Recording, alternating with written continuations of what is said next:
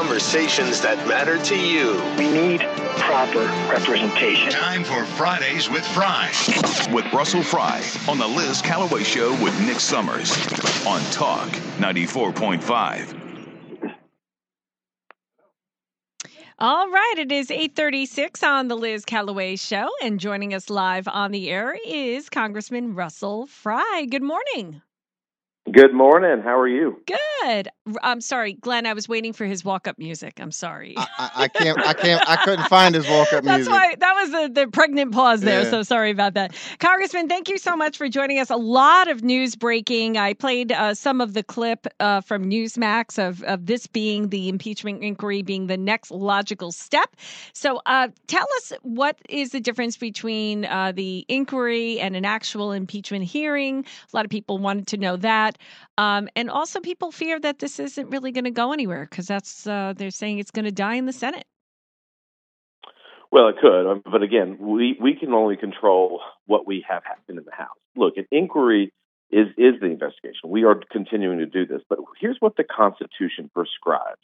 The Constitution is very clear that when there are abuses of power or you need to hold somebody accountable in you know the judiciary, in the executive branch, that impeachment is one of those tools.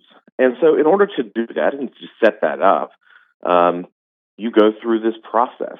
And and what is what I think is is the crux of this is oversight just generally is is supposed to color public policy. You're supposed to dig under these things to kind of shape public policy. Well, at this point, based on all the things that we're seeing, the inquiry changes, I think, the trajectory.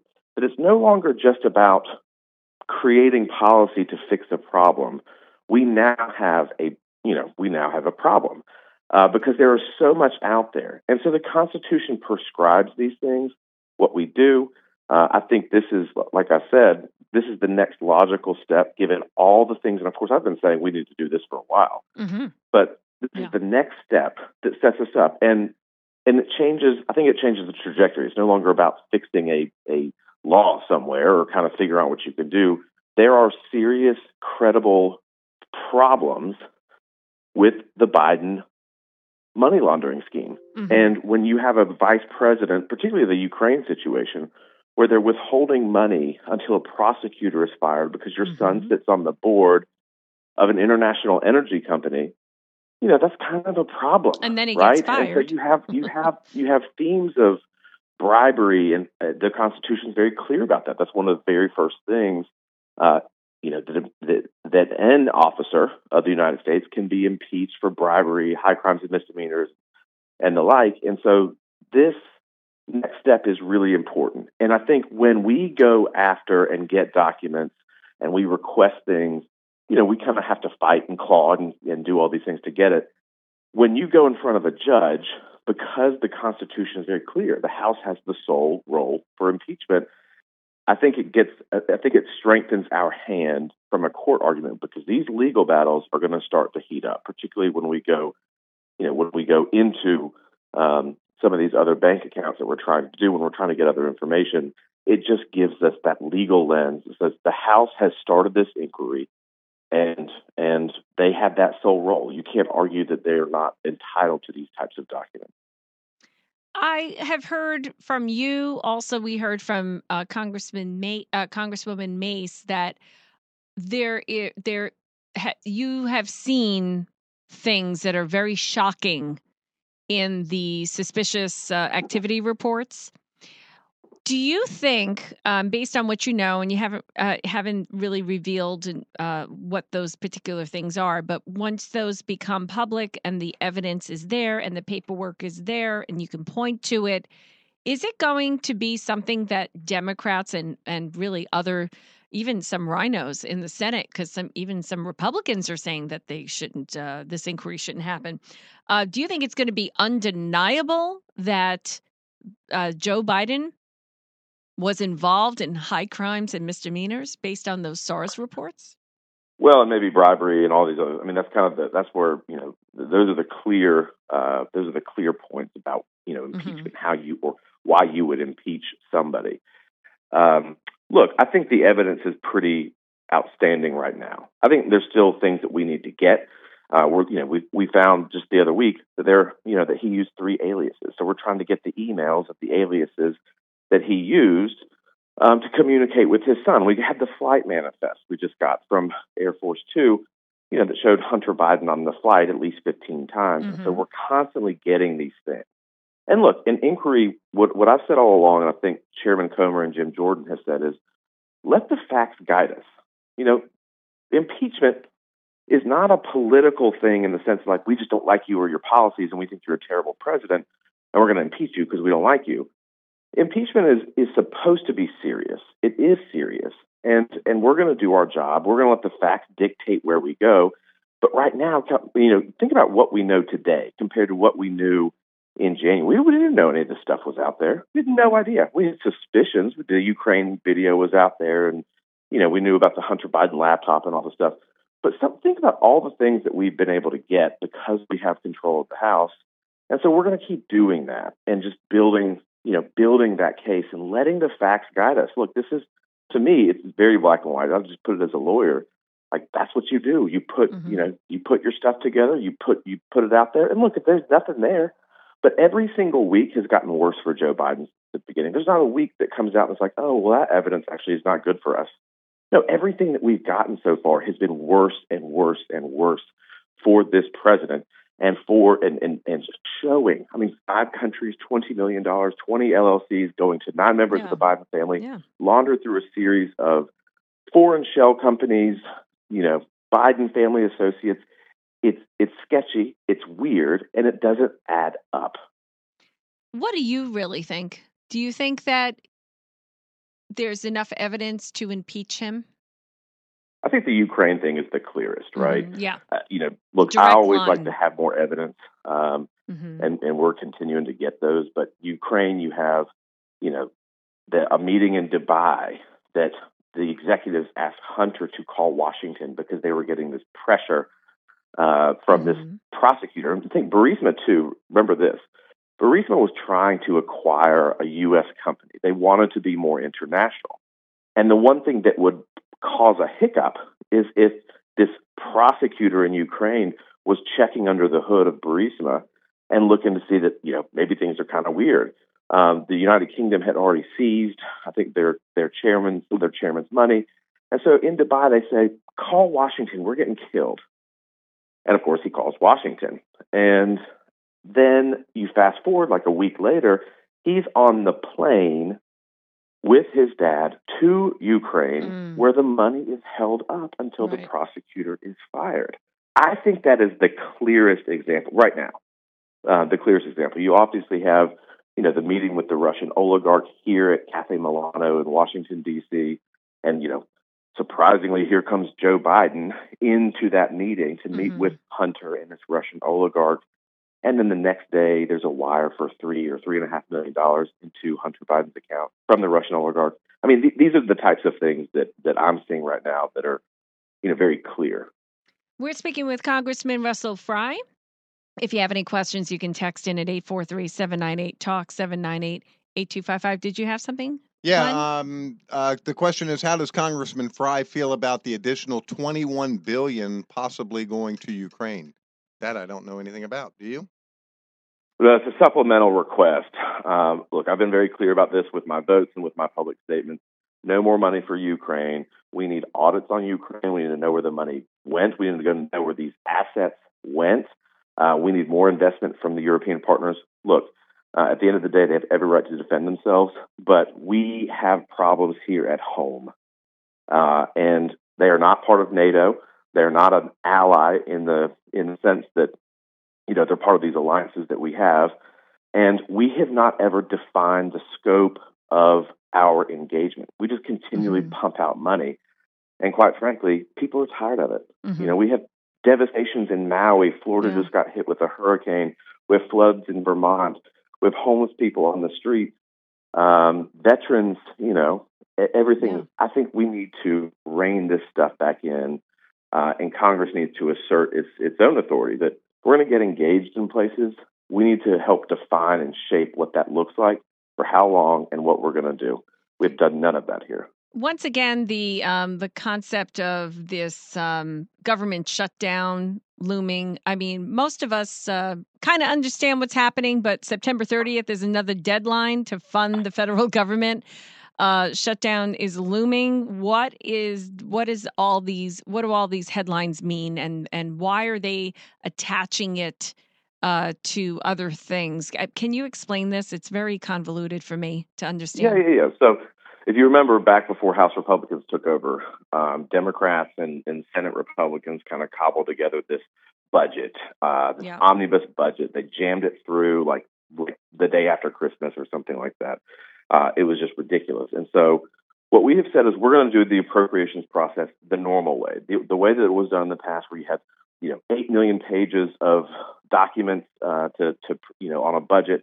You have no time to read it, to absorb it, see what's in it uh, we're not doing that. We're going through the traditional appropriations process.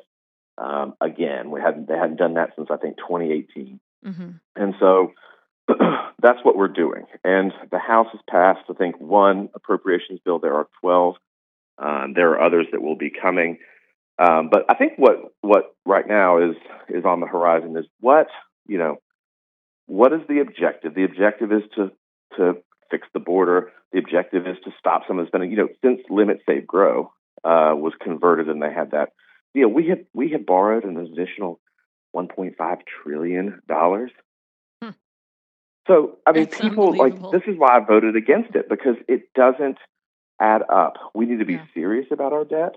Um, you can't do it all overnight. I mean, it's thirty-two trillion dollars, mm-hmm. but we need to be serious about our debt, and we need to put in some things that make sense to get us back on that fiscal path. And our battle, House Republicans are the only conservative, I would say, group. Senate Republicans don't seem at the at the moment to be eager to work with us. We're fighting with House Democrats, Senate Democrats, yeah. Senate Republicans, and this administration. It's crazy. What's that? I said it's unbelievable what's happening with the Republicans in the Senate. Right. So they've they passed their appropriations bills. We want to cut uh, we want to go back to pre COVID levels of funding. Mm-hmm. And the reason why that's important is if you remember, all this money got thrown into these agencies for COVID and it kind of beefed up their budgets. And of course, they spent it on maybe COVID related stuff, but they also spent it on other, you know, other crap. And so we want to go back to where we were, you know, a few years ago. And and there's not an appetite for that. This this administration doesn't want to do that. So they want to keep printing money and borrowing money and doing all these things. And again, I think House Republicans, I think there's there's a, a strong possibility of a continuing resolution which will fund things, you know, for a limited time, say 30 days or something like that, uh, to allow time for the House to to set up these other appropriations bills and send them to the Senate on our priorities. Look, we want Republicans to to govern. We don't, you know, me personally, I don't want Democrats to to you know be be at the table in this. We want to get back on the fiscal path, um, and this is, I think, the proper way to do it.